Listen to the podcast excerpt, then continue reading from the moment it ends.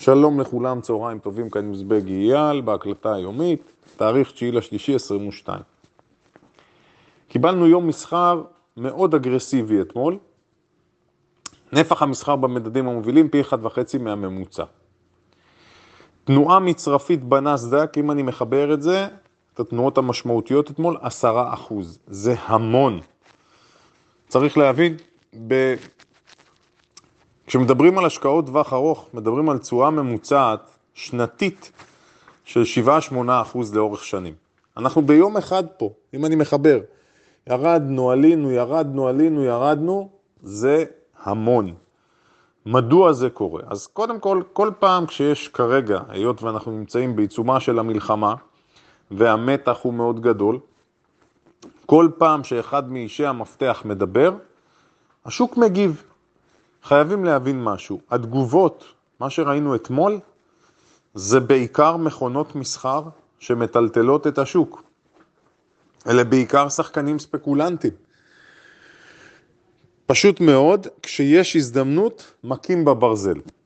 וסוחרים אגרסיביים, ואני חוזר ואני אומר את זה, מה שקורה כרגע, ימים כאלה, זה פשוט גן עדן למסחר קצר אגרסיבי. סוחר קצר אגרסיבי זה מישהו שמחפש לקחת כסף או בתוך היום או תוך כמה ימים, בפעולות שהן בדרך כלל תהיינה אגרסיביות, כלומר, אני מוכן להיכנס כשיש לי תבנית מתאימה, אני מוכן להיכנס וללחוץ על הגז. מה זה ללחוץ על הגז? או להיכנס עם 100% מהתיק שלי, או במצבים מסוימים למנף אותו אפילו.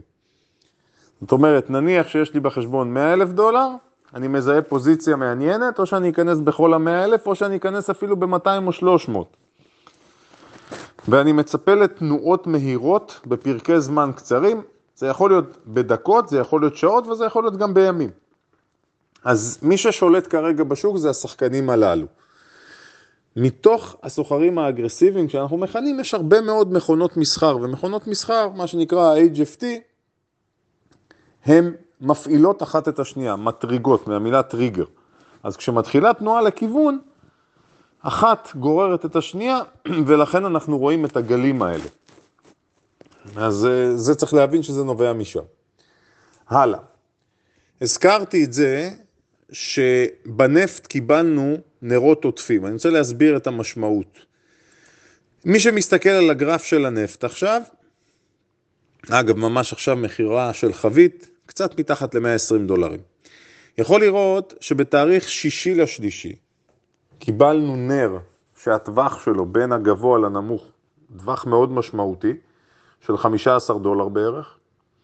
גוף הנר עצמו קטן, אבל הטווח מאוד גדול. יום למחרת, בשביעי לשלישי,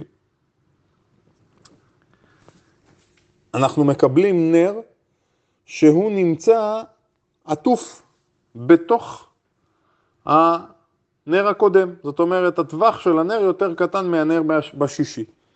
אתמול קיבלנו נר נוסף, שהוא יותר קטן מהנר של השביעי. זאת אומרת, אנחנו מקבלים פה כמו בבושקות כאלה, אחת בתוך השנייה, נר בתוך נר. המשמעות של נרות כאלה, מאוגרים כוח ומחכים לתנועה. אז אם תהיה יציאה מהטווח של הנר העוטף הקודם, ועוד אחד שלפניו, מהשישי לשלישי אמורה להיות תנועה משמעותית מאוד, תיקחו את זה בחשבון בבקשה. בזהב ראינו משהו אחר, בזהב פרצנו את שיא כל הזמנים, כפי שדיברתי על זה כבר תקופה. כרגע מי שרוצה לרשום יעדים, אז היעד הבא שלנו זה 2,100 בזהב, ואם יעבור 2,100 זה 2,350. אני לא אכנס כרגע מהיכן הבאתי את היעדים הללו, איך קבעתי אותם, אבל זה מה שאני רואה. עוד דבר חשוב, אפשר לראות גם הזהב פרץ את שיא כל הזמנים, עבר את ה-2060 ומשהו, והוא נסוג, היה כבר היום מתחת ל-2020, כרגע 2025 דולרים, צריך להבין, כרגע ירידה במחיר הנפט יכולה לדחוף את המדדים למעלה. עלייה במחיר הנפט תכביד מאוד על המדדים. זאת אומרת, אנחנו מצפים לקורלציה הפוכה בין המדדים לנפט. הרבה שאלות על הנפט גם בפרטי, גם בקבוצות. חשוב להבין, מחירי נפט כאלה גבוהים יעלו את הלחץ או הלחצים האינפלציוניים ויגרמו למעשה לתוצאה קשה מאוד בטווח של כמה חודשים מהיום. כבר עכשיו אנחנו נרגיש את הלחץ, אבל זה עלול פשוט לשתק את המשק. ולכן אני חוזר ואומר, ארה"ב תעשה כל מה שהיא יכולה כדי להוריד את המחירים של הנפט מתחת ל-100 ומתחת ל-90 ואפילו מתחת ל-85 דולר. נכון שכרגע זה נראה קשה מאוד בגלל המלחמה ברוסיה, אבל בסופו של דבר האירוע הזה יסתיים כך או אחרת, אוקיי? אם המחירים לא ירדו, השוק יתקשה מאוד לעלות ואפילו יש סיכוי שהוא ירד. חייבים לקחת את זה בחשבון. אמרנו שמחר יפורסם מדד המחירים לצרכן, CPI, מצפים לעלייה בקצב האינפלציה מ-7.5% ל-8%. סיפור משמעותי מאוד. גם ההודעה או מחר ההכרזה על הנתון יכולה לייצר זעזועים. לקחת בחשבון. הלאה, בואו נתקדם. אנחנו רואים שהמניות או הגורילות, אם אני מסתכל על המפה של פינוויז, אני יכול לראות שמתחילת השנה למעשה, יש ירידה גורפת, אבל הגורילות, יחסית אני אומר, כן? הכל באופן יחסי, הירידה בהן מתונה יותר. כאשר הגורילה שהירידה בה היא המתונה ביותר זו אפל. מתחילת השנה, אפל ירדה רק 11 וקצת אחוזים. מייקרוסופט 18 אחוז, גוגל 12, אמזון 20 כמעט, פייסבוק ירדה 43 אחוז, טסלה 22 אחוזים, אז השוק נשען עכשיו על אפל, על אפל ואפשר להגיד גם על מייקרוסופט, אבל אם אפל תשבור, זה יהיה סיפור רציני, אמרתי את זה, יש פה עניין, אי אפשר לזלזל בזה. בכל זאת, תחשבו, הכל על הכתפיים שלה. אז, ושוב אני מזכיר, בנסדק אנחנו מינוס 20 אחוזים מהשיא, ב-S&P אנחנו 13 אחוזים מהשיא, יש פה סיפור, תעקבו אחרי זה. עוד דבר מעניין מאוד, הרבה מניות שמככבות או קרנות צל, נניח דיברנו על הקרן של הניקל, JJN. אתמול היא הגיעה כבר בפרה-מרקט ל-90, אפילו 90 ומשהו. והתממשה בצורה חזקה. צריך להבין, יש לנו כאן עסק עם סוחרים ספקולנטים. כל הניסיון לבוא ולהגיע אחרי שמהלך יוצא לדרך, אני פשוט לא אוהב את זה. מי שרוצה להתעסק במסחר בצורה יותר אדוקה, יותר צמודה, אז הוא צריך להיות, לחיות את זה. להגיע ולהגיד, רגע, עכשיו אחרי שהייתה קפיצה במחירי הנפט, האם כדאי לקנות חברות אנרגיה? זה לא עובד ככה לשיטתי, אוקיי? ככה אני חושב לפחות. כמובן, כל אחד יכול להחליט מה שהוא רוצה. עוד מניה שבגזרת הספקולטיביות, INDO, אחרי שקפצה במאות אחוזים, גם שם הגיע הגרזן, זו התנהגות טיפוסית, אלה דברים שפשוט צריך ללמוד אותם, אין פה באמת הפתעות. מי שנמצא בקרן הסלטן של הסולר, או בסולריות, חוגג. תראו איזה תנועה מדהימה, ממתי שמחירי הנפט זינקו, קיבלנו את הסולר, חוזר להפציץ, עולה חזק מאוד, אני יודע שחברים רבים מחזיקים. ברכות חבר'ה, לעשות תנועה, לקחת תנועה כזו יפה, נפלא. קרן הסלטן מוכיחה את עצמה ביג טיים. מאוד מאוד מזכיר לי את מה שקרה ב-2008-2009, כשמחירי הנפט עלו ל-150 דולר, ראינו את הסולריות מתפוצצות.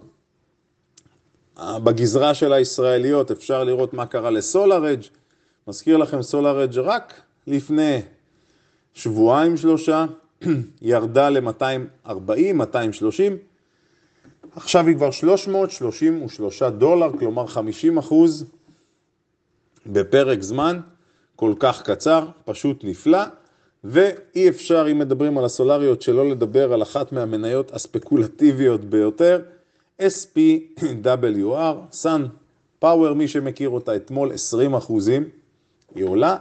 המניה הזו, Sun Power, היו בה בעבר שורט סקוויזים.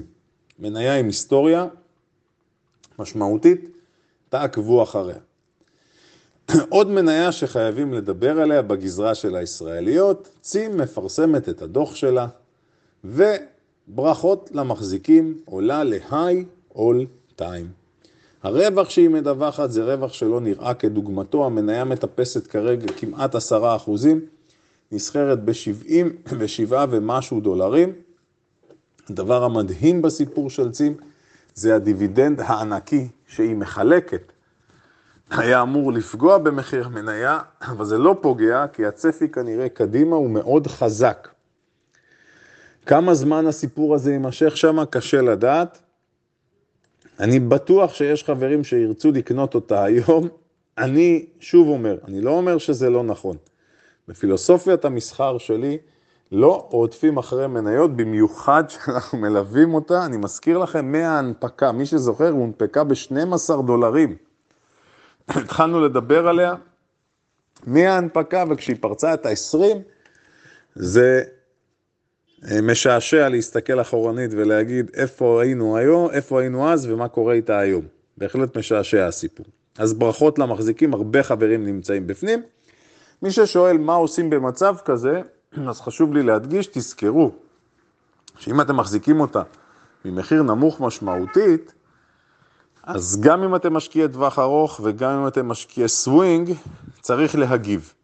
זאת אומרת שיש רווחים כאלה, צריך להגיב. אז כל אחד שיעשה מה שהוא מבין שם, אבל להישאר אדיש, לא הייתי נשאר אדיש, ולרכוש אותה בנקודה הזו ככניסה ראשונית חדשה, זה גם משהו שאני לא הייתי עושה.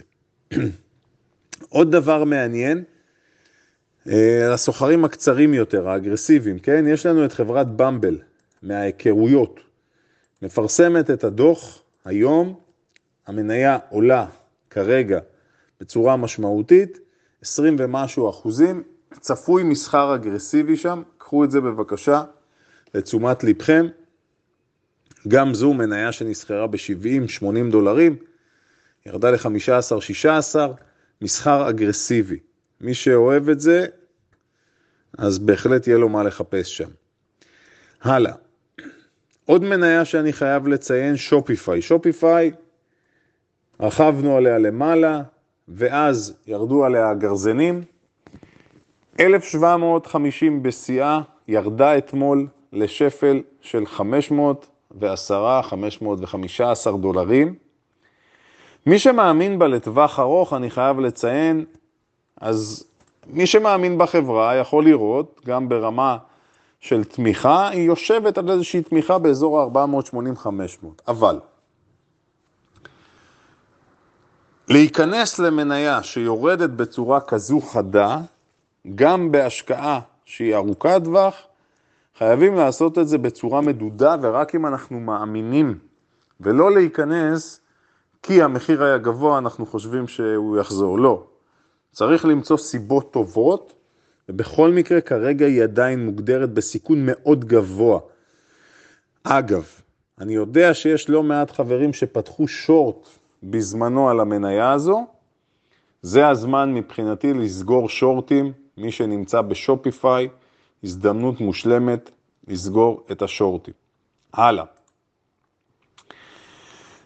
חייב לדבר על עוד מניה, על נייק. תראו, נייק נחשבת למניה דפנסיבית, כלומר מניה שגם בזמנים קשים עולה, ומי שבוחן, ונייק זו מניה שאני עוקב אחרי השנים, מי שבוחן את המניה יכול לראות שקרה בה משהו שלא כל כך מתאים, מניה דאו ג'ונס, מניה כבדה מאוד, הגיעה ל-180 דולרים, וכרגע, שימו לב, היא ירדה לקו מאוד משמעותי, תמיכה אופקית ב-125 דולרים.